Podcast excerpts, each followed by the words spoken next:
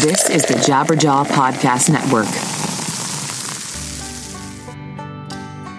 It's the holiday season, and there's no better gift than Sock Club. It is the perfect gift experience. It's quality American made socks that are sent straight to your loved one's door, and it features different designs and a personal note every month. This is the gift that keeps on giving all year long. I've received some of these socks. I've never been a sock dude, and I am totally bowled over by how awesome this gift is. You can get it for your dad, get it for your brother, get it for your sister, your mother, whoever it is that you're like, yo, I don't know what to get them. This gift is rad.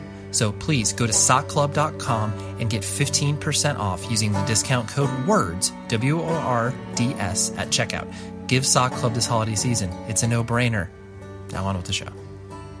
Hello, everybody, and welcome to another episode of 100 Words or Less, the podcast. Thank you for joining us. And if you are joining us for the very first time, which I have a feeling that many of you are because this is a quite a popular guest that is on the show.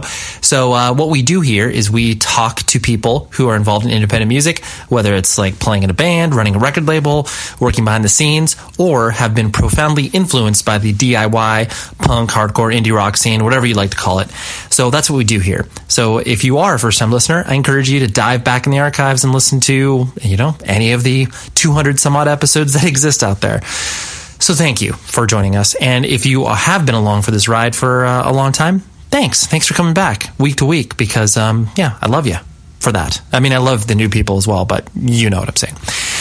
Anyways, the guest this week is Mr. Andy Hurley, the drummer for Fall Out Boy, the drummer for Sect, uh, basically a guy that has been involved in independent music for a very, very, very, very long time, and uh, yeah, is uh, a full time musician. Is in a very, arguably one of the biggest rock bands that are around currently. Um, just yeah, I don't know. It's it's weird when I talk in those terms because uh, while we're obviously all in this weird independent music world together when someone kind of breaks through that scene and uh, you know plays to people who like music but you know aren't steeped in it like maybe you or I are it's uh, it's weird to talk about things in terms of biggest rock band just because that was never uh, the intention for a lot of these things when they start. So but anyways but Andy uh, I've known for a long time has always been um, just the coolest guy and basically the, the same person that uh, I've known for years and years and years, regardless of how successful he is from the sort of band music perspective. Um, he's basically just the uh, the nerdy, vegan, straight edge, hardcore kid that I have known, and uh, he continues to be that same person no matter what is swirling around him. So we actually talk a lot about that, but um, I must must tell you about this incredible service that uh, I discovered, I got keyed into because the founder of it reached out to me. Um, we started conversing over email. And so here, I just, I got to tell you about it because uh, I just, I, I, believe wholeheartedly in what this dude is doing. So uh, visit tableturned.com. That's table as in like a tabletop dash turned.com. And basically, if you like vinyl records and you like independent music, this is an absolute no brainer. So what it does is it's a subscription service. You get a record a month for an entire year. It's basically $14 a month and uh, you will get a record based off of a certain genre of music that you like. So, say you are into uh, emo, and we're not talking about like the uh, you know Fall Out Boy emo. I just do that as a joke, but we're not talking about the uh, you know the emo at the sort of early 2000s onset. But this is uh, you know your quote unquote traditional definition of emo that my good friend Tom Mullen of Washed Up Emo would agree with. So, if you're a fan of that genre of music, you can get a record delivered to you for an entire year. And uh, it is basically it's like your your best friend sending you a record that like hey check this out. You probably will like it. And it's really really fun. He sent me a couple of records of what he is going to be sending out to you fine people. And uh, let me tell you it's uh, it's the real deal. So basically it's you know from labels like Top Shelf Records, Tiny Engines, Broken World, Bad Timing Records, No Sleep Records, Take This to Heart Records. So you know you're not signing up for one thing and then getting some horrible record from some horrible band.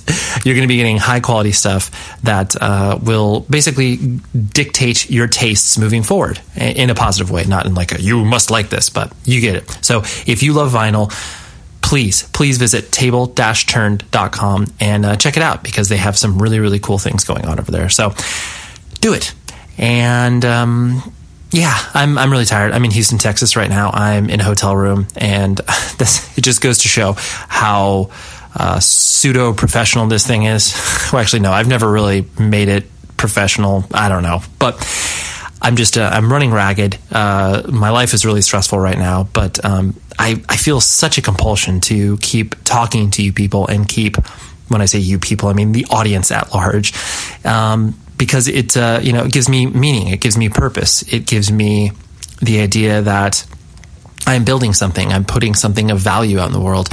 Whether or not you like it or hate it, you know that's that's your ultimate choice. But um, the people that continue to listen to this show and email me, um, you know, that's I'm doing it for you that's essentially uh, I'm selfishly doing it for myself from a uh, ego perspective where it's you know building me up and I'm getting to meet new people and have these awesome conversations. But uh, in short I just want to thank you for um, showing the amount of support you have for me recently and the show in particular because um, yeah it keep, keeps me distracted from a lot of the uh, other stuff that I'm dealing with currently. So here is my discussion with Andy Hurley, and I will talk to you uh, after the episode is all wrapped up. So here's Andy.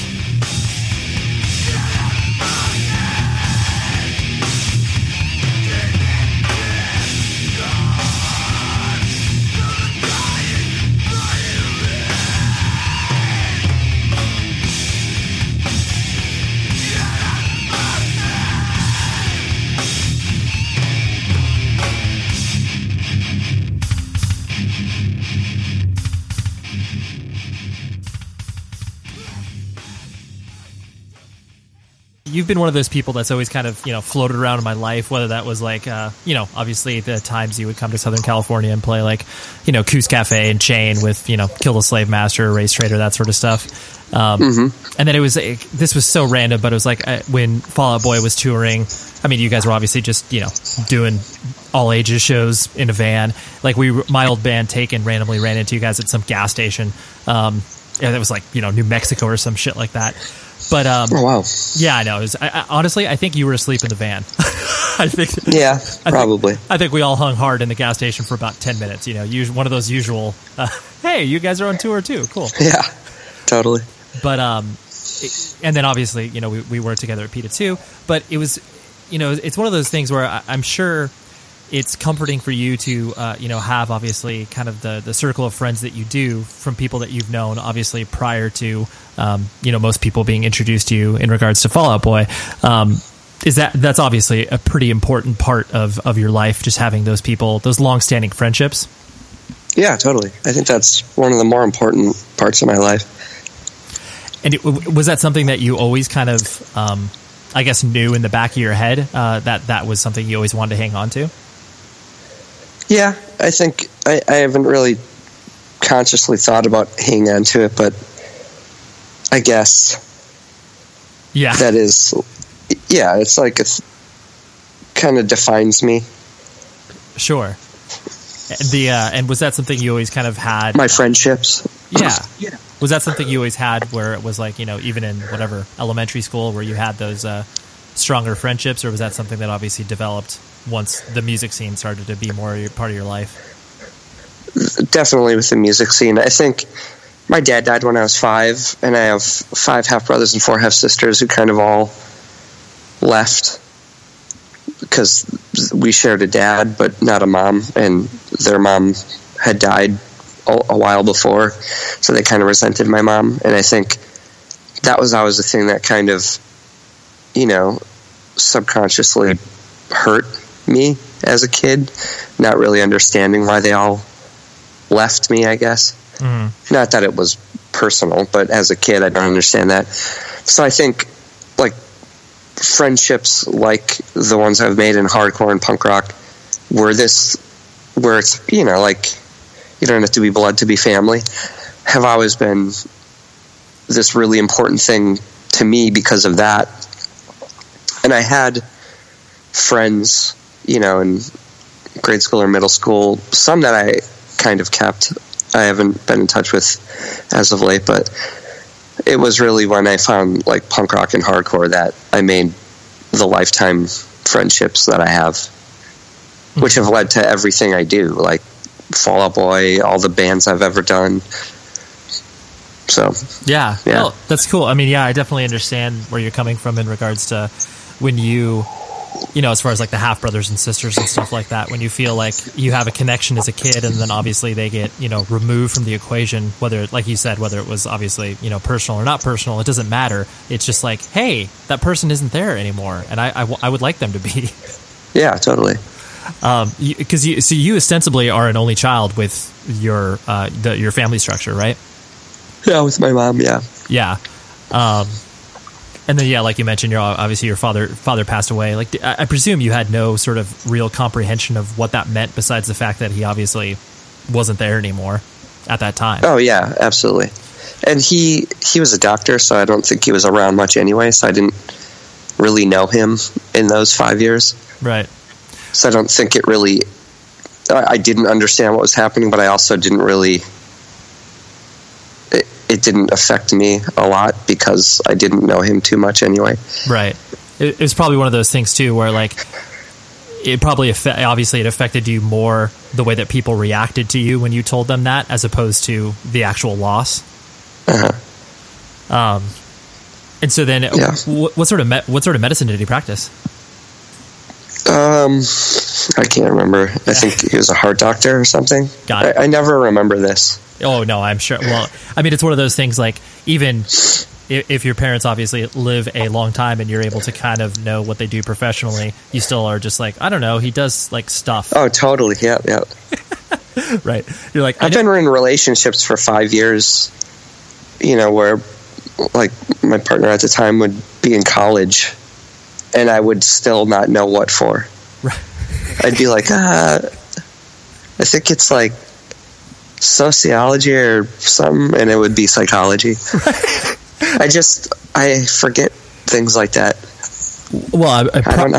well, probably just because it's not like you know, it's important, obviously, but at the same time, like the details behind it aren't like incredibly important. Where it's like, Mm-hmm. oh, I don't need to know like all of this because it's important to them and I love them, but Yeah, totally. Um, and so you uh, obviously, you know, you've it's been well documented in regards to the, your love for uh, Wisconsin and obviously the connections that you have there. Um, is it uh, you know beyond the fact that obviously it's your home and that's what you knew the most? Like, what sort of I guess things anchored you there for obviously as long as it uh, did, rather than you know because obviously some kids once they get the ability to kind of spread their wings, so to speak, want to uh, experience other places, but you, you obviously didn't do that. Um, yeah, I, I don't know. It, it just felt like as Fall Out Boy got bigger and bigger, and we were gone longer and longer. I mean, I think that kind of informed the decision more than anything because we were gone most of like ninety percent of the time. So when I could be home, in the midst of that, I, I didn't have the desire to move somewhere that I'm not from where when I'm off, it, it won't feel like home, you know. Because being gone that long, being home is kind of this the time that you recharge, lest you lose your mind, you know. Right. right. Um, so I think that's part of it. And I'd, I'd always been struck by Alan Moore talking about Northampton, where he's from. Like it's, you know, like like geographical locations have personality and character and inform the events that happen there and his connection to Northampton and how it's like a character in his life that's and a connection that's really important.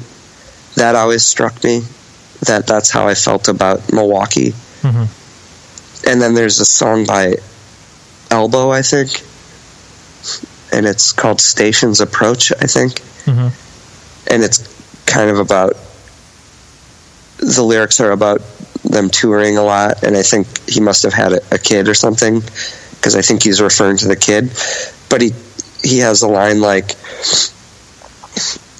that he knows the buildings he walks by when he's home, and just the familiarity to it is the thing that I needed at the time. And I think it's what grounded me, you know, like maintaining the friendships Right. that I've had my whole life and staying in the place that I grew up where no one cares who I am, you know. Yeah.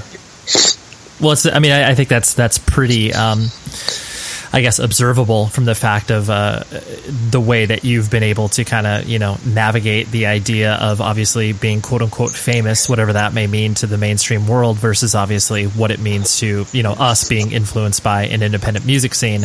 Um, but I do, I, I, I like that notion of what you're talking about as far as like the place that you're from being a character in your life because, you know, people that move around to a bunch of different places, you know, they don't, they just view those places as, um, you know, destination points as opposed to this like, you know, larger than life looming character that Yeah. adds to who they are. Totally. Yeah. Um, and so when you're, uh, did your was your mom basically primarily taking taking care of you, or did she have a, a, a job that she was doing as well? Um, my mom was an RN, registered nurse. Sure, I presume that's probably where she uh, ran into your father. Yep, it is. Nice.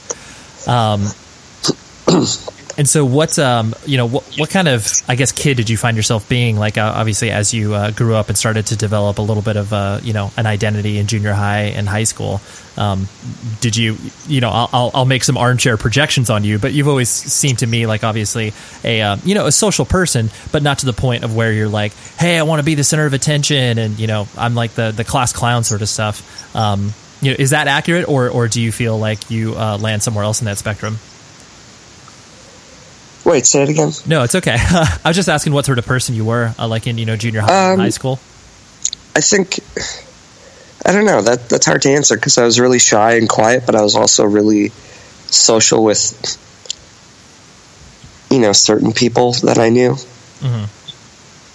and I guess high school's the best litmus test. I was just really. And that's when I was getting into punk rock and politics and and stuff like that. And that's when I became like really outspoken and I'd argue with teachers and I'd skip school a lot. I, I don't know. That's interesting. I, I was always like f- driven by b- beliefs and, and things, I think. right. And, and I'd wear that on my sleeve and I'd be really outspoken and in your face to people about it. But at the same time, I was also like really shy Right. somehow.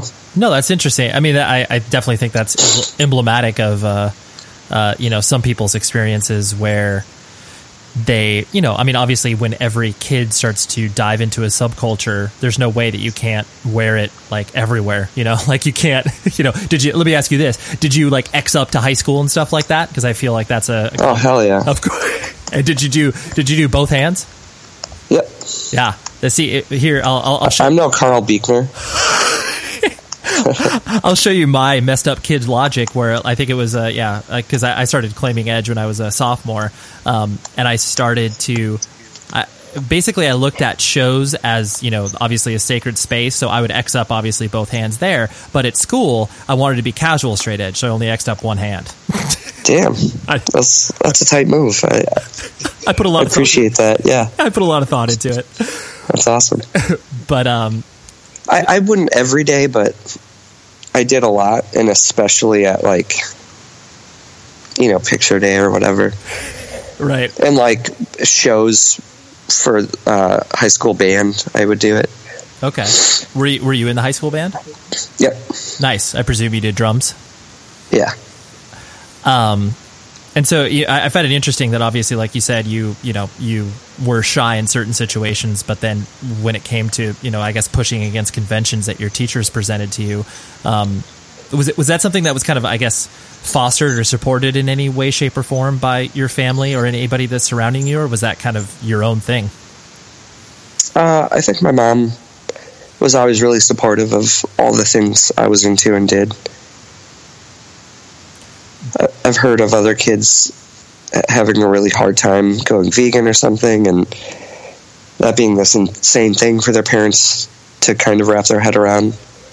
And she had always just embraced whatever weird thing I was into at the moment.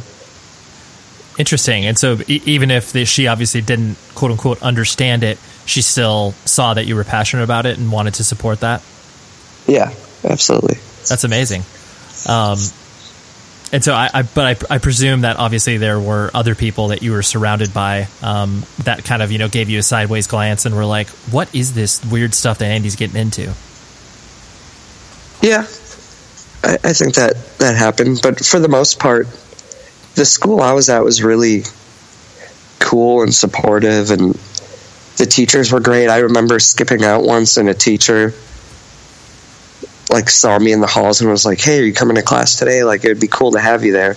It didn't like, I don't know. It was just such a cool way to approach it that I went to class, and like, they just it seemed like a lot of the teachers there connected with us, which I think informed me. I had one history teacher who I can't remember his name, but would just argue with me all the time about all the things you know I would go on about, and he would you know be on the other side of it. And then at the end of the school year, he just said, "Hey, I don't disagree with the things you're saying. I just wanted to hear you." you know, argue your case. So I would, I was just playing devil's advocate, and I thought that was really cool. Wow, yeah, that's really incredible that he had the foresight to recognize the fact that you know you you were obviously passionate about it, but then to be able to push against it to foster it. Yeah, absolutely. Wow, that's cool. And the the band teacher was that way. He was like a total jerk, and no one liked him. And then at the end of the four years, he was just like, "Hey, the reason I pushed you so hard and got on you so much is because I knew how talented you were, and I was just seeing you kind of throw it away and not do anything with it, and I, it was frustrating, and I thought that was really cool. Absolutely. Um, and so where uh, you know where did kind of because obviously you didn't have the luxury of having um, you know an older brother, older sister, kind of you know giving you Howard Zinn or um, you know Earth Crisis Records and stuff like that. How how did that? How did independent music and kind of the independent train of thought that you have uh, kind of start getting introduced to you? Um, how did I find out? I guess. I mean, I grew up listening to like thrash metal was my first love, and I got Ride the Lightning on vinyl when I was a kid, and I went record shopping with my youngest of the older sisters, or all or older sibling, mm-hmm. um, Maggie. And this must have been in like '85 or '86. I guess '85 because it was Ride the Lightning came out around then because, but it was on vinyl, and I got that and Van Halen, and I mean, that was it for me. And then I think as I would get into anything, so I liked New Kids because it was on the radio, and I liked, you know, like R and B, dance music stuff that was on the radio at the time, and I got into hip hop somehow. And I think it was mainly on my own with with metal and then following that to like death metal was because of like magazines like Metal Maniacs. But then getting into punk, I think is when I was in early sophomore year maybe, and I met this kid Leroy that I started doing a band with, who was into death metal, but he was also into like punk and hardcore. Mm-hmm. It's like he's the one that was like, "Hey, check out, you know, Gorilla Biscuits and Youth Today and this stuff." And then, you know, when Victory was getting big, was like, check this out. Right. yeah. I mean, Earth Crisis was the band that clinched it, where it was like, holy shit, this is like, this is hardcore, but this is the heaviest thing I've ever heard. Right. I love I love those because I mean obviously everybody kind of has that um, you know person to bounce ideas off of and start to collaborate with. I just always love it how uh, you know I'm sure I presume that obviously you showed him records that he obviously hadn't heard of before, and you know that sort of uh, synergy starts to happen, and it's so exciting when you trip across it. Oh, totally! that's awesome. and then there was I mean there's also I think punk and hardcore spoke to me so much because you know, when Rage came out, you know, they were obviously a big band on MTV or the radio or whatever. And so I got into them. And then when Evil Empire came out, you know, I was already kind of into the message. And that's the record that had the picture of all the books. So I like tracked down every book in that picture. And that's kind of what clinched being into, you know, political issues or whatever. Yeah. It, it, yeah, I mean, I really identify with that because Rage was the same band for me where it was like the first time I recognized the fact that it was like, oh, like not everything is okay. like there's a Oh, diff- totally. there's a different point of view that people have because Mhm. they're not, you know, white suburb kids or whatever. Yeah. So then I got into like punk and epitaph stuff and Bad Religion and Rancid and then Propaganda And then that was, you know, another band that changed my life, especially with uh, Less Talk More Rock. And and then obviously Earth Crisis was I think the the bow to, to tie tie it all together right, right. where it was like this band talking about all of those things and then also talking about you know being drug free and being vegan and and in such a cool sonically cool like heavy way and such a militant way like as a kid that that was just it i was like you know i needed the militancy to make it, you know, this war Right. that I felt was Gargod. Oh, absolutely. Well, you, you feel you feel like you're led into this this secret idea of the way that the world is working, and then you're just like, oh yeah, like I need to, I need more of that. Yeah, absolutely. I'm ecstatic to tell you about this sponsor, and that is Berklee College of Music. So, most of you are probably aware of this amazing school that's located in Boston. Basically, it's the creme de la creme of anybody who's looking to get into the music business, whether it's from a performing standpoint or whether it's the music business side of things. So, they are offering online schooling. So, for touring musicians, completing a program at a traditional brick and mortar campus can be next to impossible. So, what Berklee Online Education offers is musicians the freedom to study from the road. So, whether you're a musician, a producer, a songwriter, or an industry professional, Berklee Online has the program that is right for you. They offer courses and programs for all skill levels from beginner to advanced. Courses and certificate programs are open enrollment, so there's no admission or application process. The classrooms are highly interactive, and the classes are capped at 20 students, so you'll always be able to speak directly with your instructor and get personalized feedback on all assignments. And its fully accredited online bachelor program is unbelievable. Some of the majors that they offer are music production, music business, guitar, songwriting, and more. And the cost, you're like, what is this? You know, this is probably going to be hundreds of thousands of dollars. It is 64% less than the tuition at the Boston campus. So trust me, Berklee College is incredible. And the fact they're offering this up now online is unbelievable. If I had didn't already have my degree, I would be signing up for this immediately. So you need to go to online.berklee.edu slash words and you can learn more about the program, become familiar with what they're offering, and ultimately get in contact with them because there is no better time than the present to get smarter and get ahead in this crazy music industry. So please go to online.berklee.edu slash words because I really believe in what they're offering and I think you need to check this out. So thank you very much, Berklee. And now on with my discussion with Andy. And so, like you know, as you started to obviously go through high school, and like you said, start to play in bands. Like, I, I guess what what would be the first sort of you know band that you obviously started to like play? Sh- I guess shows with for whatever that may mean, whether it was like a uh, high school talent show or whatever. What was the first uh, project that you did? Oh man, uh, my first band was called Global Scam.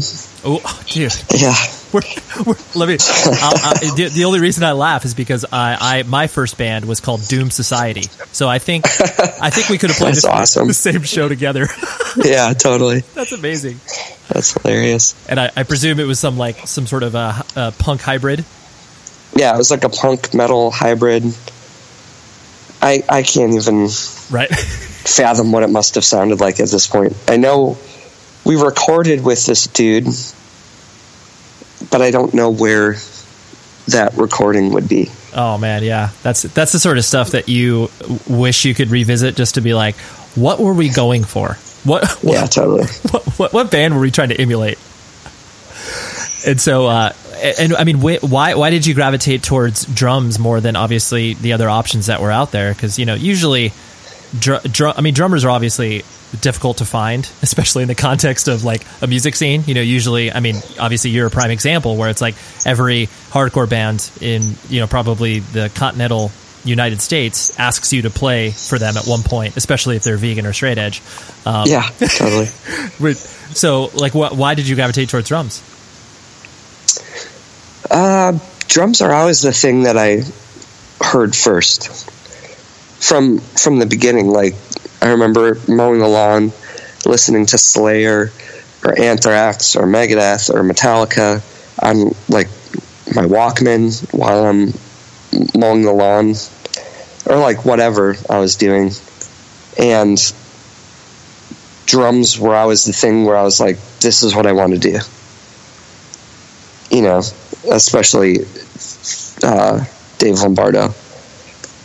Um, and I just knew that that was the thing for me, I guess. Right, right. And was so yeah, and like did you did you ever even like pick up guitar or do anything else like that? No, I mean not until after I was already playing drums because I'd I'd always like put together pots and pans. I remember one time I took a C clamp and clamped like a piece of wood to a bookcase and then had like a bucket and would use the wood block as a hi hat and then the bucket as the snare and I would like play the songs and stuff. So I, I knew from the get go that that's what I wanted to do. And it wasn't until after that that I would attempt to learn guitar, something that still to this day I don't know more than three chords and like power chords. And it just never clicked the same way to me. Got it, got it. No, that's uh, it, it's cool when you do because obviously a lot of kids like pick up, you know, guitar and like they get frustrated because they don't feel like it, you know, it's either too hard or it doesn't speak to them or whatever. So it's like you do feel like you get a uh, a key that unlocks something when you you know you sit behind the drums and you're like, oh, this is it. Like this, yep, this is what I want.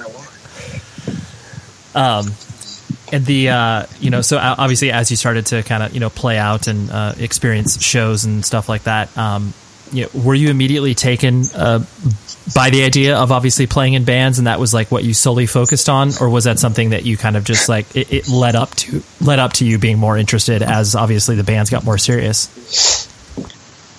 Um i think doing bands is the thing i always wanted to do you know following from that those times of mowing or whatever i, I always dreamed of doing that um, in whatever way, I didn't care, but I just wanted to do that more than I wanted to do anything else. And so I guess sophomore year is when I started doing bands, and from then, you know, I haven't stopped since. And I think, you know, being in, in high school band or whatever was just, you know, playing drums where I could until I could like find a real band to like hopefully tour with and stuff, which is when, you know, I joined RaceTraitor, like at the end of, I guess, the middle of high school, because I was 16. And then Kill a Slave Master, and we do tours whenever we could. Right. And the, it, and so then, I mean, there there was no real, um, I guess, learning curve for you getting used to tour. You basically were just like, "Oh, this is this is unbelievable, and I can't believe we get to do this." Yeah, totally. It was like the ultimate adventure. Because it would only be like twice a year, maybe, that we go out for a week or two weeks or something.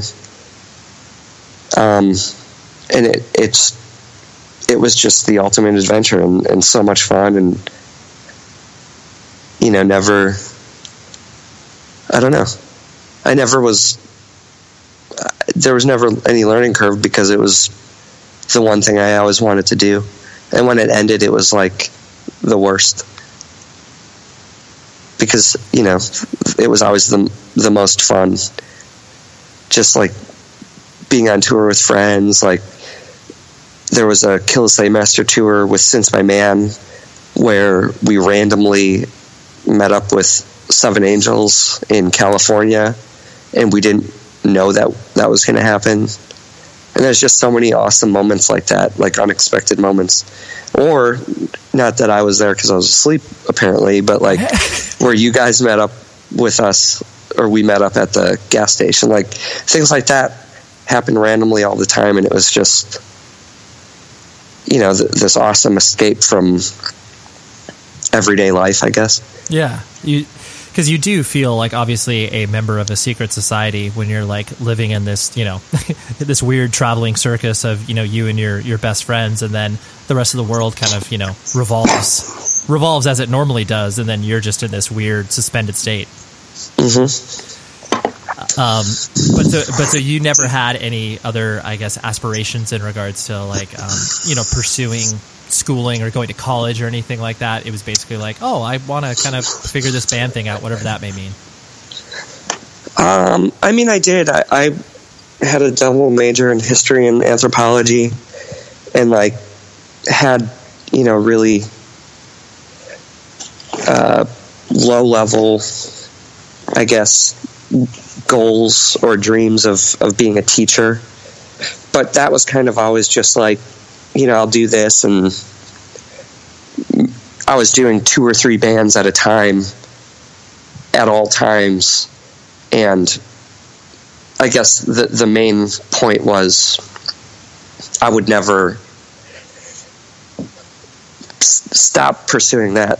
Like, not that I was pursuing it to be in a band like Fall Out Boy that became as big as Fall Out Boy was, but you know, I knew that that was the more important thing in my life. Right. You wanted to be creative with drums, whatever that may may mean, rather than Yeah, whatever that may lead to. right, right, right. Well, yeah, especially too because you know the notion. I mean, even in the obviously late '90s, like there was no roadmap for bands that were playing aggressive music being successful. You know, like you you could point to bands like I mean, obviously you could look at the early '90s and be like, oh, sick of it all and stuff like that. But then you know. Yeah.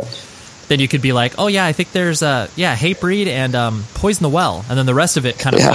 kind of fell into the well, you know, there's no like yeah, I guess you make a little money off tour, but it's not like you could make a living off that. Yeah, true. um, and so then obviously as you started to uh, you know kind of how, how well actually how many years of college did you actually complete, or were you just kind of like going um, at you know in between tours and stuff like that? Uh, I think it was two years, and it was I was doing at that time I was doing that band, the Kill Pill, Mm-hmm. with Mani from RaceTraitor and Kevin, who is in Since By Man and stuff. Um, what else? Uh, I can't remember now. Yeah, well, I mean, it's My si- my sick brain is just not working great. No, it's fine. But I mean, you know, I don't I don't blame you because obviously you always were involved in multiple projects that all kind of, you know, with similar people that all kind of bled into one another. Yeah, totally.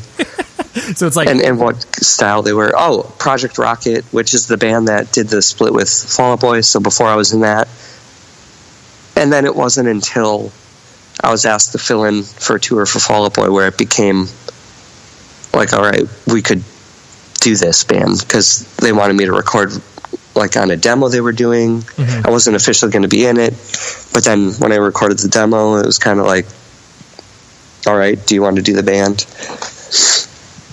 right, right. so before that i was just still doing you know weekend warrior shows and couple bands and recording when we could hmm were you, what sort of what sort of jobs were you working at the time? um i worked at marcus theaters this movie theater chain Nice. in the wisconsin area Mm. in menomonee falls where i grew up i worked there for a while i worked at ups with jesse smith if if you know who that is Yes, yes. of course That's Um, I, I I didn't drive, which he does. I just sorted or whatever. Right. And then where else did I work? I worked a weird factory job that was like 12 hour days and it just killed me. Um, UPS was great because it was pretty short. It was like five, six hour shift, depending on when you got done sorting. No, that's cool. I think that's it. And then I worked a temp job before I. That's the last job I worked before I started touring. Right, right. Um, and then you know, I, th- something I obviously find very interesting in regards to you know you and obviously your personality and like how you've been able to kind of navigate the idea of being thrust up into a, a world that you know obviously is ostensibly disposable as far as like you know the idea of fame and uh, you know where Fall Out Boy sits within the context of that. Um, I'm sure there were so many learning curves that you had to kind of uh, go through in order to understand that okay like this could go away at any time. Like people really don't give a shit about me or the band. Like you know we could be done in a year or whatever. Um, you know what how did you uh, you know i guess how did you i'm sure there's specific moments that you kind of remember of like okay like i made a mistake with this or i learned a lot from this certain instance um, you know walk me through some of those because i just find it so interesting the fact that you've been able to you know basically remain, remain the same person and not uh, not obviously get Yeah. swallowed up by everything Uh, do you mean instances of almost being swallowed up, sure kind of a thing? Yeah, or just like, or just like specific kind of. Oh, it doesn't have to be specific, but just kind of learning experiences where you're just like, oh yeah, like I know that you know this person just wants to know me because I'm the drummer of Fall Out Boy, as opposed to you know an actual human being with thoughts and feelings and stuff like that. Yeah. Um, I don't know. I mean, I feel like I was always cognizant of the fact that it could disappear at any time, and and like even from the first time we signed to Fueled by Ramen, I knew that doesn't. You know, it's a bigger indie label, but it doesn't necessarily mean anything. And then the deal with Island happened, and I knew that, you know, from seeing what happened to other bands that we kind like we knew people from that you could record a record and they could shelf it and then your career's over because you'll never get that record back. Um so like as cool as it was to sign to a major label like it doesn't mean anything. And then when all the craziness happened after putting from under the cork tree out and as well as it was doing and being on Warped tour the year that it like blew up and it was on TRL or whatever, I knew like that could change at any moment and it doesn't really matter. I remember every time being on a bus being like super stoked and taking it all in because it could be the last time I'm on on a, a tour bus and not in a van, you know? And so I think I kind of always approached it like the floor could fall out at any moment. So just be happy with all the things that are happening. And I've never felt expectant of of things or anything, you know. Right.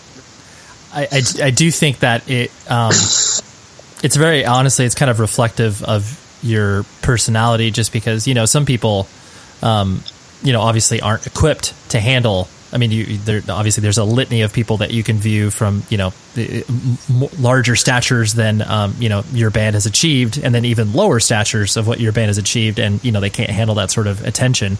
Um, you know how I, I guess from the sort of like it- more so from the attention perspective um, you know how did you navigate those people that were obviously just like wanting something from you uh, Oh yeah. like how how did, Um, how, how did you weed that out you know or did you just kind of ignore it for the most part I just ignored it. And I, I was never the one I think that anyone would come to. I remember doing tours with bands and at the time I think most of us were still straight edge and they'd try to get us to do stuff and I think it's real obvious that I was the one who was never going to. So I, I feel like I kind of created a space for myself where people kind of just leave me alone and I'm not the one that people would go after if they wanted something. That would mainly be Pete, right which is great. Like I don't want I'm not the type of person who knows how to deal with that. But But I mean, I've, I've had that happen. I just kind of ignore it, or I've always known when to spot it. I've seen other people in bands who who take it too seriously, or who lord it over other people when they don't really have that much to show for it anyway.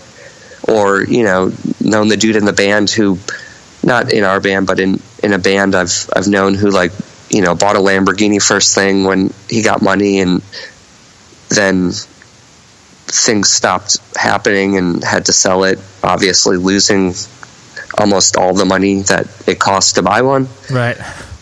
so I mean I, I, I took notice of all those things and the first thing I ever did when I got any money was pay off all my debts so I didn't ever have to worry about that again and things like that and and, and people coming I, I haven't had people like friends or things in that way coming for handouts or coming to me asking for things. I guess there's weird like family outliers where they've kind of mentioned stuff and I just you know straight up say you know that's not happening. Right. But it just hasn't happened a lot. sure. Sure. I haven't experienced it the way like you know it's portrayed Right. Right. to happen to people. Sure. Well, I, I I think you really hit the nail on the head in regards to you building your own space. You know, like not only I'm sure from a sort of like uh, people could tell where it's just like, okay, Andy is completely content, you know, hanging out in the bus, reading his book or whatever, you know, doing something that obviously is is solitary and away from, um, you know, whatever the the party structure that many bands like to exist in.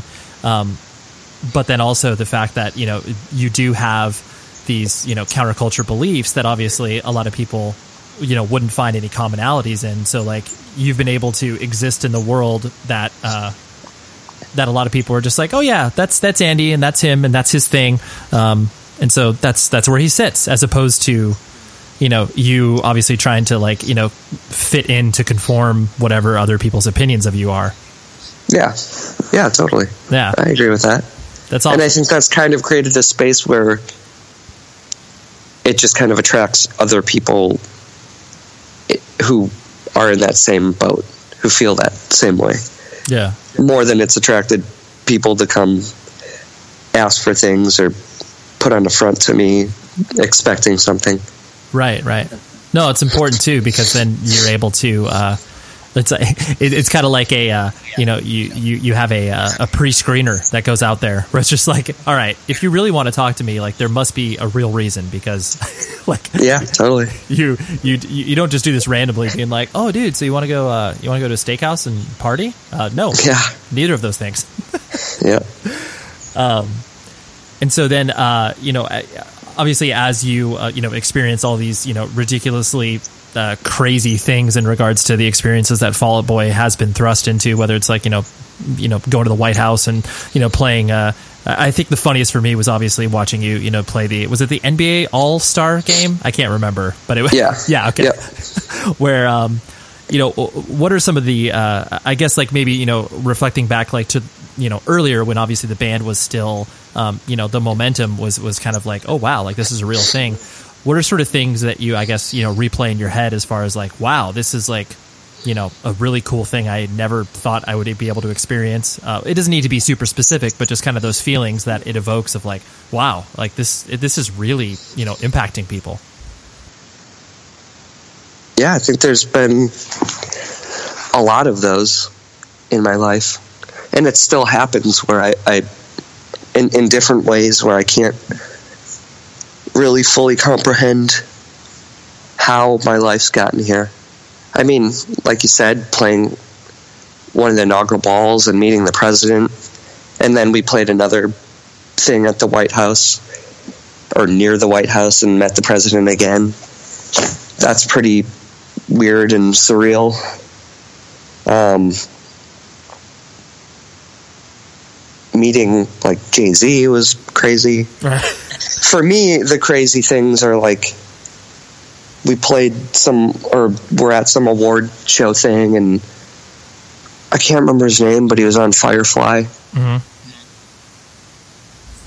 the Na- is it nathan nathan Fillion? Nathan Fillion, yep. yeah yeah meeting him, like like nerdy stuff is the thing that I'm always the most stoked about, and kind of like, holy cow! Like, I, I remember one award show where the, all of the Avengers were there, and I was waiting for like my car pickup in a line with all of the Avengers and uh, Vin Diesel and The Rock. That's amazing. and telling The Rock, or and meeting Vin Diesel and telling him I love the Fast and Furious movies. And he was like, "Should we do another one?" And I was like, yeah, "Hell yeah, dude! I love those movies." He's like, "See, everyone, we got to do more." and stuff like that. I, I don't feel like I'm in the same world as as any of these people, so it's really weird to me still. Well, yeah, I mean, I think that's And that's just one aspect of it. Totally.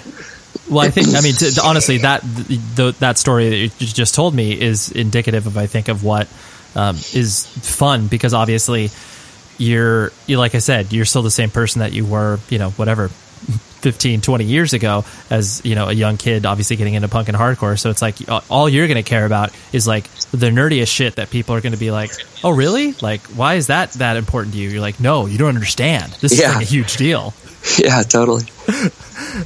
but I mean, then there's also the you know times I've been in airports or weird places and and kids come up and, and say really cool things and and it doesn't you know and that's that doesn't make sense or I can't wrap my head around that in the same way where it's like I remember feeling this way about you know whatever band I remember being at a quicksand show and seeing Sergio you know, walking to the bus outside and just being like, "Oh man," and like saying, "Hey, what's up, Sergio? You're awesome," and and you know, feeling that same way about these bands that I grew up loving. That's still weird to think about and wrap my head around. Right. no, definitely, because it, it's you know these are these are people that you obviously look up to, you know, so much just because of the art that they create, rather than like the stature that they've achieved. You know, so it's meaningless whether or not you know a person is mainstream famous. It's like no, you are famous in my world because you've influenced me profoundly. Yeah, Yeah. absolutely. And I- and I think that's almost more important to me, especially the kids who say they've become vegan or straight edge or something because of me, or got into CrossFit or tried like started into fitness because of something I've said.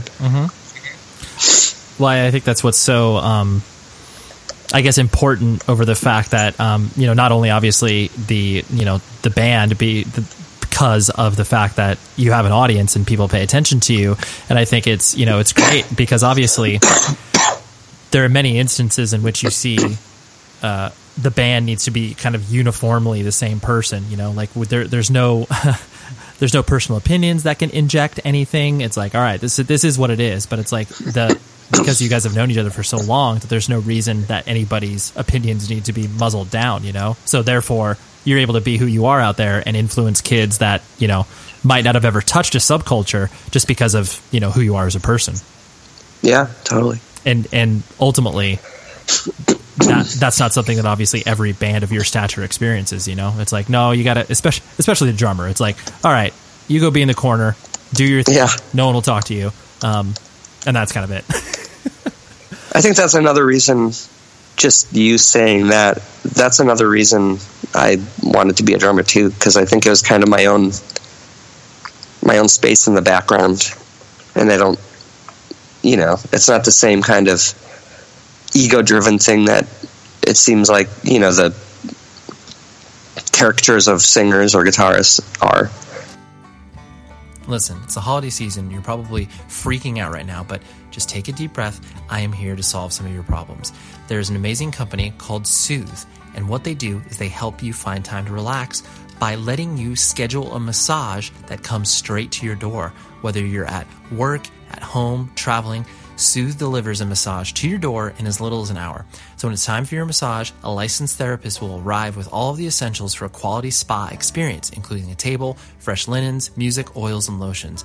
And book your massage in less than 10 seconds on the mobile app, which you can find on the Apple App Store or on the Google Play Store, or you can go to the website www.soothe.com, and that's S O O T H E. I did this. The service is unbelievable. You're able to schedule an appointment way in advance. You're able to schedule it like in an hour. You can also decide the sort of service that you want in regards to I want a deep tissue massage, or I want a Swedish massage, or I would like a male to come, I would like a female to come. It's amazing. And I just, I, I loved it. And they left, and everything was spectacular. The rest of the day was awesome. So this week, my listeners can get $30 towards their first massage with Soothe, S O O T H E, when entering the w- words at checkout. So please, W O R D S, and give you $30 towards this. So, like I said, you can find it in the App Store or the Google Play Store, or go to www.soothe.com and schedule your appointment today. So, seriously, $30, a massage off. I'm not giving you a $30 massage, $30 off. I want to be clear with you because I want you to get this offer and relax. Soothe is a massage that's delivered straight to you. So, here, let's wrap up the conversation with Andy. I don't walk into these interviews with a uh, you know just a blank slate and I don't have any questions prepared. But you know, so of course, like you know, looking at people's Wikipedia pages always brings me large uh, senses of enjoyment, just because usually there's always like three or four things in there that I'm like, what the fuck are they talking about? Yeah. Um, but there, one that I have to bring up to you because uh, you know I found because it literally was just a sentence in there um, is that uh, he was suicidal when Fall Out Boy was on hiatus and like that's literally there's just one sentence Yeah. kind of in the middle of nowhere just like wait what um you know and it's like you know I, I I, of course did a deep dive to be like where's this person pulling this from and it's just like oh it's some you know pull quote probably from an interview that a person did for you you know over two hours and they just pulled that one quote Yeah, that's weird. yeah, I found it weird too. Um, you know, but I presume there was obviously um, some navigation from personal feelings in regards to, you know, obviously once Fall Out Boy started to, um, you know, you you guys went on the hiatus, and um, you know, obviously you were active and you had many other uh, varying interests. But you know, did you feel a little uh, adrift at certain points within the context of that? Oh, totally. Uh, I mean, when we went on hiatus, like the the conversations kind of started when we were on tour in Australia, and I think it was obvious that everyone else was at their tipping point, and I think it was reaching a point where it was either we were going to break up because certain people just weren't seeing eye to eye anymore and like artistically think like people were in such different places and and business wise like what some people wanted for the band and how much you know work to do and and, and press and and all these things. Everyone was just in different places and and relationships started to kind of deteriorate because of it. Um and so we had a talk in Australia about just taking a break for an indeterminate period of time and eventually we'll come back. But it definitely felt like it could be a breakup thing. And either way so we went on hiatus and and and people started drifting and and obviously needed that space to figure a lot of things out because especially for Patrick and Joe they were right out of high school when the band started like blowing up and and touring you know nonstop you know 300 days days a year Pete and I were a little older and, and it didn't really start until like 25 so I think we had time to kind of be adult humans in the world Right. for a minute Right. so you know understandably so that everyone needed time to kind of parse what's happened in our lives um, but going from a situation where you have your whole life mapped out like i knew what i was doing you know a year from now and, and I'm I'm in that position now. It's like we're on a break now between records and in the writing process. But I know like, you know, the the the broad strokes of, you know, we're aiming to have a single at this time and an album at this time and start the record cycle and touring up again at this time. And that's that's both like really suffocating in ways where like I can't you know, I talk to friends about going on trips, you know, around the world or like going on a vacation somewhere. And I can't do that because I either know where I'm going to be all the time and it's pretty constant, or I know that chances are something will come up and I won't be able to do it. And I can ask for time off, but oftentimes something huge will come up and it's like, I can't not do that. You know? Right. so I think going from that constantly to nothing, and I, and like you said, I was still doing bands. I did the, I filled in for Earth Crisis, which was a, an amazing and surreal moment. But going, but that wasn't like a long term thing. I just went from knowing my whole life for years at a time to, you know, essentially feeling like I had nothing in, in the future. And I think it's obviously vastly different. And I'm not, you know, saying it's the same thing, but I feel like it's similar to being institutionalized by war or something, like going off and then coming back and you don't really know how to reacquaint yourself with, you know, civilian life. It, it's similar in that, like, I'm never home. And, and I guess it's similar in a lot of ways because I have someone making all my decisions for me in terms of where I'll be and where I'm staying and you know all the all of those things and then I come home and it's all on me to f- figure out what to do. Yeah, I, I really appreciate you sharing that because that definitely is a very. Um, I've honestly never viewed it from that perspective of the, um, you know, of the idea. Like, you know, usually, obviously, when people remove an artistic project in their life, it's usually the identity that you know you're like, oh, well, like I'm Andy from Fall Out Boy. Like, you know, who am I? Um, you know, there, there's obviously a lot of that at play, but then the notion, like you said, of where it's like you have the next, you know, 18 months planned for you to pull that away, and then all of a sudden just be like, oh, like I, like you said, there's there's no way that a person can't feel you know adrift or kind of like you know aimless because you're just like oh I don't I don't know I Yeah. I haven't had, I haven't had to think about it at all Totally. It, it institutionalizes you in a way, if that's the right word. I think it is. yeah well yeah because you are yeah you're part of this you're part of this structure and to have the structure removed from you is jarring and there's no way Yeah. there's no way that anybody can't you know react to it in in a way that you know is probably you know a mixture of depression anxiety um, you know any of those feelings that that probably anybody would feel like you said either you know removing yourself from war or obviously something more you know quote unquote trivial you know playing in a band Yeah. Absolutely. um, so how you know how, how, I guess how did you uh, you know I guess cope with that you know did you like was it one of those things like you know were you trying to um, you know just devote more time to obviously the you know CrossFit and the other things that you're interested in um, and kind of filling that hole or was there other uh, methods that you used to try to um, you know bring yourself out of, of that driftlessness Yeah. Um, well, first off, I was also like in the midst of a breakup at the time. And so I think I put more of the focus in the depression being the breakup when it was actually the other thing, the band. And um, uh, what else happened at that time? Uh, that's when Ryan Morgan like moved away and you know started having kids after living with us for a while and and Stu left to get married.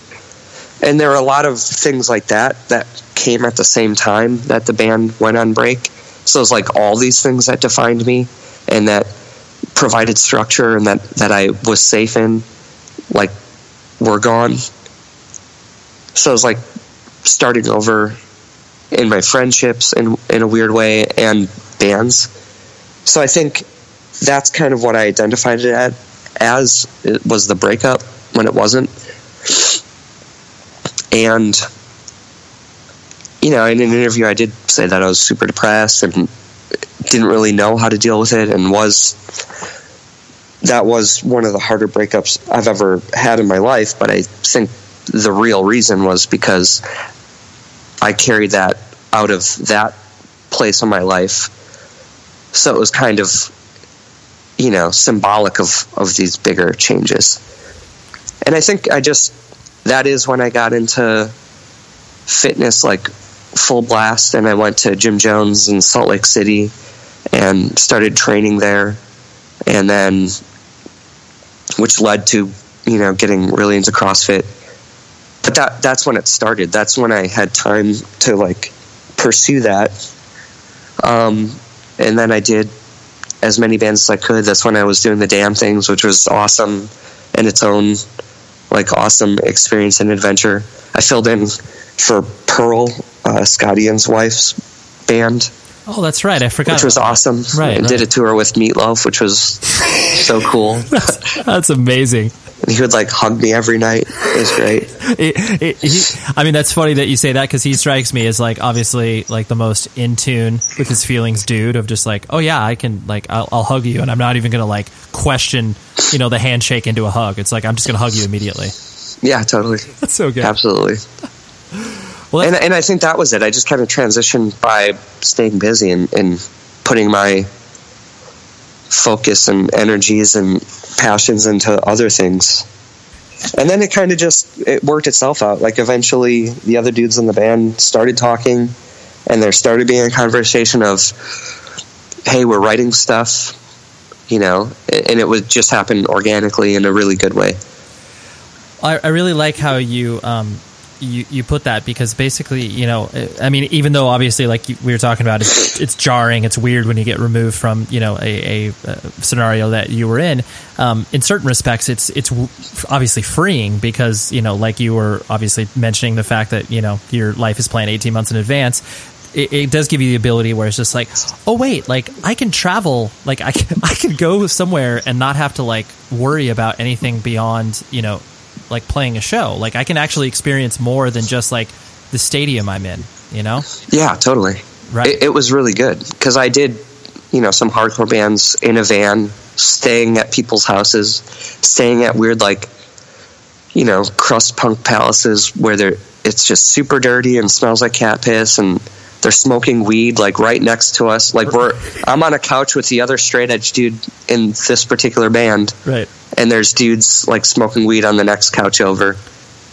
And it was cool to go back to that and like experience that again. And and I don't I'm fine with that.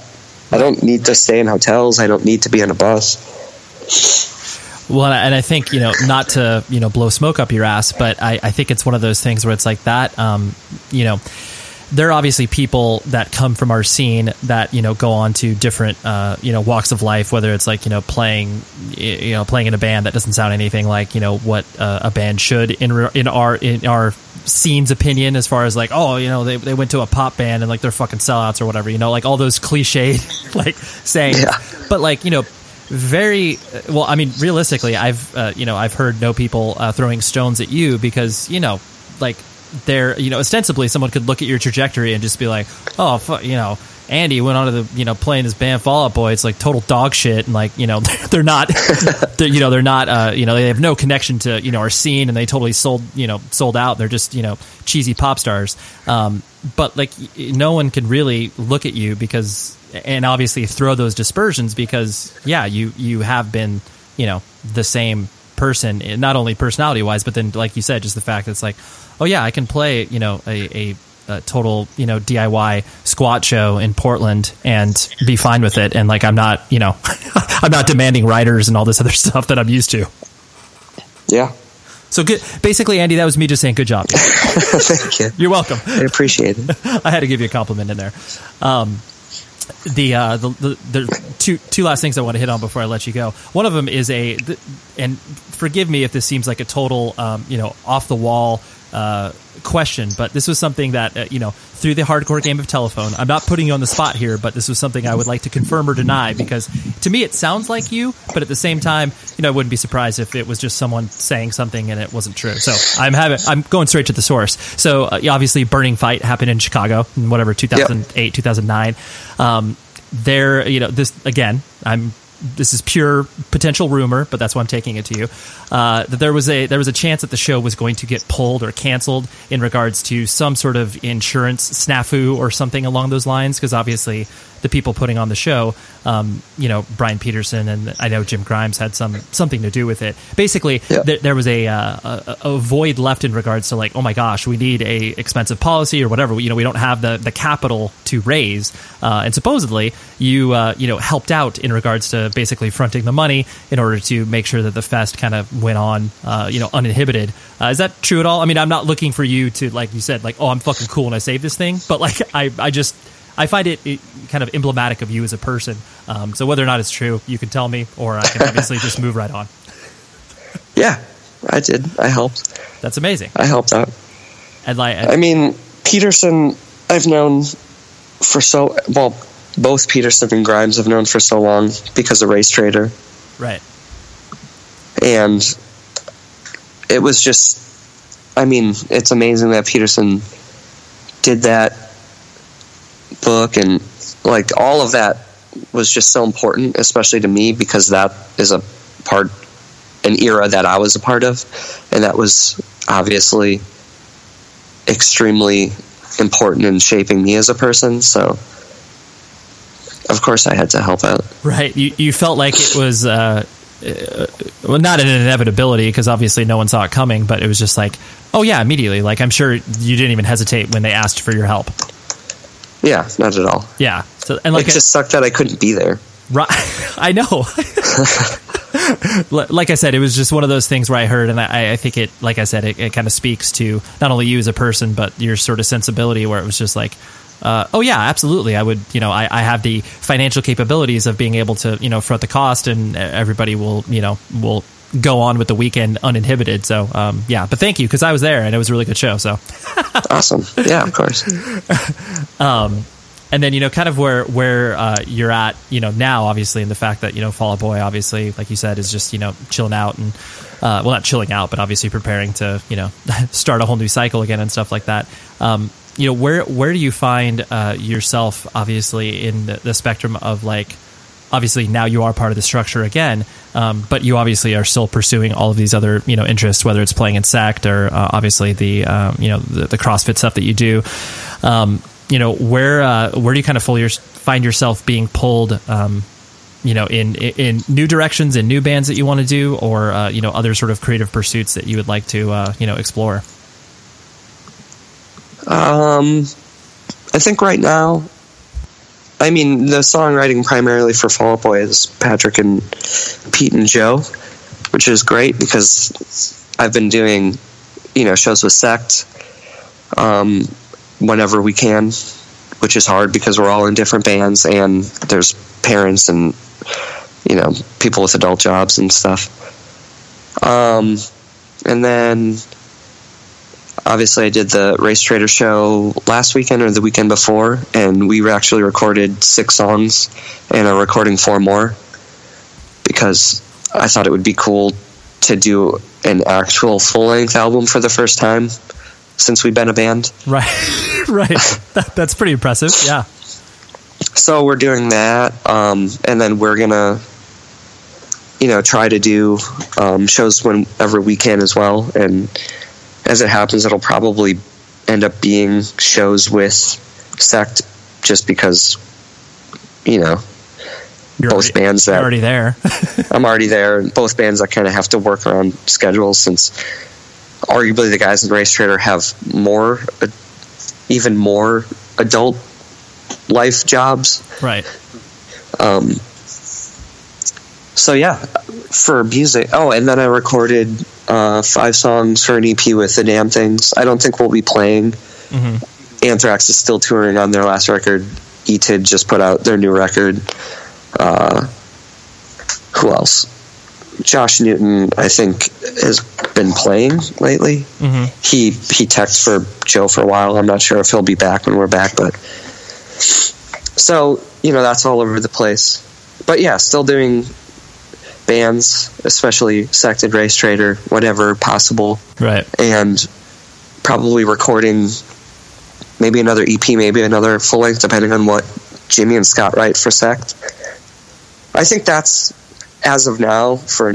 I think both RaceTraitor and Sect are super important in my life. right RaceTraitor because it's just really interesting that a band I did 20 years ago kind of existed then to exist now. Like they're just so, you know, I'll give it to Mani and Dan. They were just so ahead of their time politically. Where we're in a space now where I think people finally actually understand what the point was.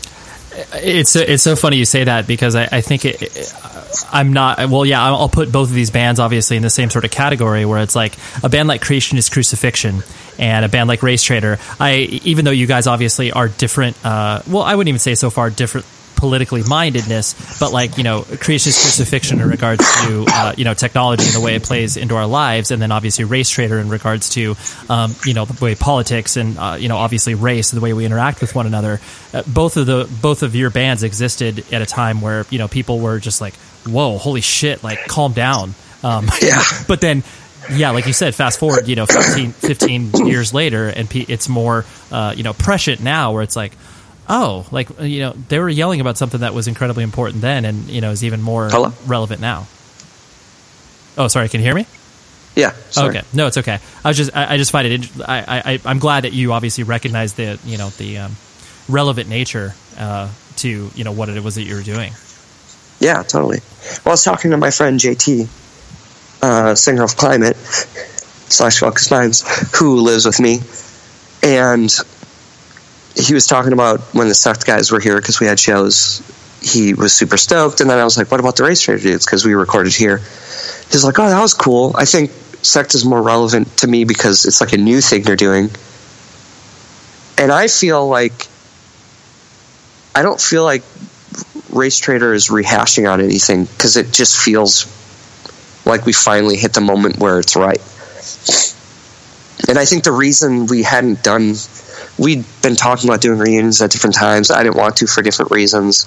It just didn't feel legitimate or like for the right reasons. And it's because like now people finally understand, you know, white privilege and, and the realities of systemic racism over like, you know, back then in the '90s, like racism just being words. You know, that that's all stuff that sucks. But obviously, systemic racism that you know is in a system that's built on white power is is the problem and, and now that's obviously on the forefront of everyone's mind and that's why Trump is you know doing polling well with you know white people who are afraid of the inevitability of the flip from being the majority and all these different things so it just feels really right and, and important no, that's incredible.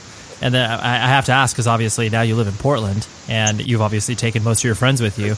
Um, you're uh, you're feeling pretty good about that move, I presume. Oh, totally. Yeah, I mean Portland obviously. I love it here. Yeah, I was about to say Portland uh, seems very up your alley. yeah, and I think it, I think it came at the right time where it was coming on the end of the last record cycle, and you know I always thought I'd live and die in Milwaukee. But I think with the last record, we were recording every week, and I, so I was flying to LA every week, and it was like a six-hour flight there and a six-hour flight back for like one day or two days, and it just was killing me. So I wanted to be on the West Coast, and once I let that thought in, it started to take over. Like I think Portland is the right place for me now, and I'm glad that I stayed in Milwaukee so long. But I also do now see the value in like choosing a place.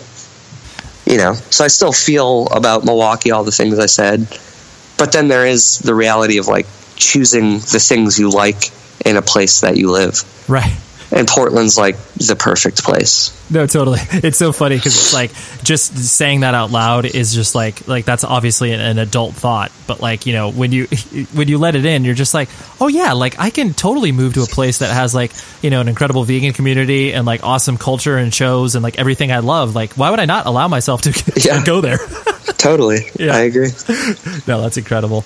Well, Andy, honestly, thank you so much for hanging out. I really do appreciate you, uh, obviously, shedding light on things that uh, you know maybe don't get brought up on a day to day basis. But uh, yeah, it's been really fun for me. Yeah, thank you, thank you for doing it. Yeah, no sorry I'm sick. I'm kind of out of it. So no, dude, you did. Hey, I hope it. You did great. went well. So there you have it. There was our discussion with Andy, and um, yeah, I just uh, I loved it. I especially like to be able to put him on the spot for that question about uh, him helping uh, that Burning Fight hardcore show that happened in 2008. I just was so curious because um, yeah, I was there and I just remember the the rumblings happening about that, and uh, I was just glad the whole show was able to go off because um, it's probably one of the best weekends of my life just because that show is so incredible, so many good bands. But anyways, thank you very much. Andy Hurley for coming on the show, and thank you to a uh, friend of the show and previous guest, Matt Mixon, for hooking this up. They're roommates together, so I find that quite adorable. and uh, yeah, Matt was able to uh, fast track that because uh, I've wanted Andy on the show for quite some time. Had him on my list, but just kept kind of sliding down the list, and I said, no, we need to solve this problem right now. So the music, as always, is provided by Lowercase Noises. Please check him out on Bandcamp, on Facebook, wherever it is you listen to stuff, you can find him there. He creates beautiful beautiful, beautiful music that you need to pay attention to. And uh, yeah, email the show 100wordspodcast at gmail.com. And um, let's see. Should I? T- yeah, of course. I always, always joke. Like, should I tell you next week? Of course, I'm going to tell you next week's guest because, um, yeah, that's what I do on these outros now. And for those of you that listen this far, you should be rewarded. So, uh, James McKean and I think that's his name. I wish I had my notes in front of me, but yes, James McKean is the vocalist for the band Departures, a band that I have become obsessed with over the past couple years and love their recorded output. And uh, was very excited to have this conversation with him because um, I just love to expose music to people that might not have heard of stuff. So there you go. Anyways, that's happening next week. And uh, please be safe, everybody, as we come into the holiday season where we're coming in hot and heavy. Hopefully, you're doing your shopping and um, not freaking out. So, like I said, until next week, please be safe, everybody. You've been listening to the Jabberjaw Podcast Network, jabberjawmedia.com. Shh.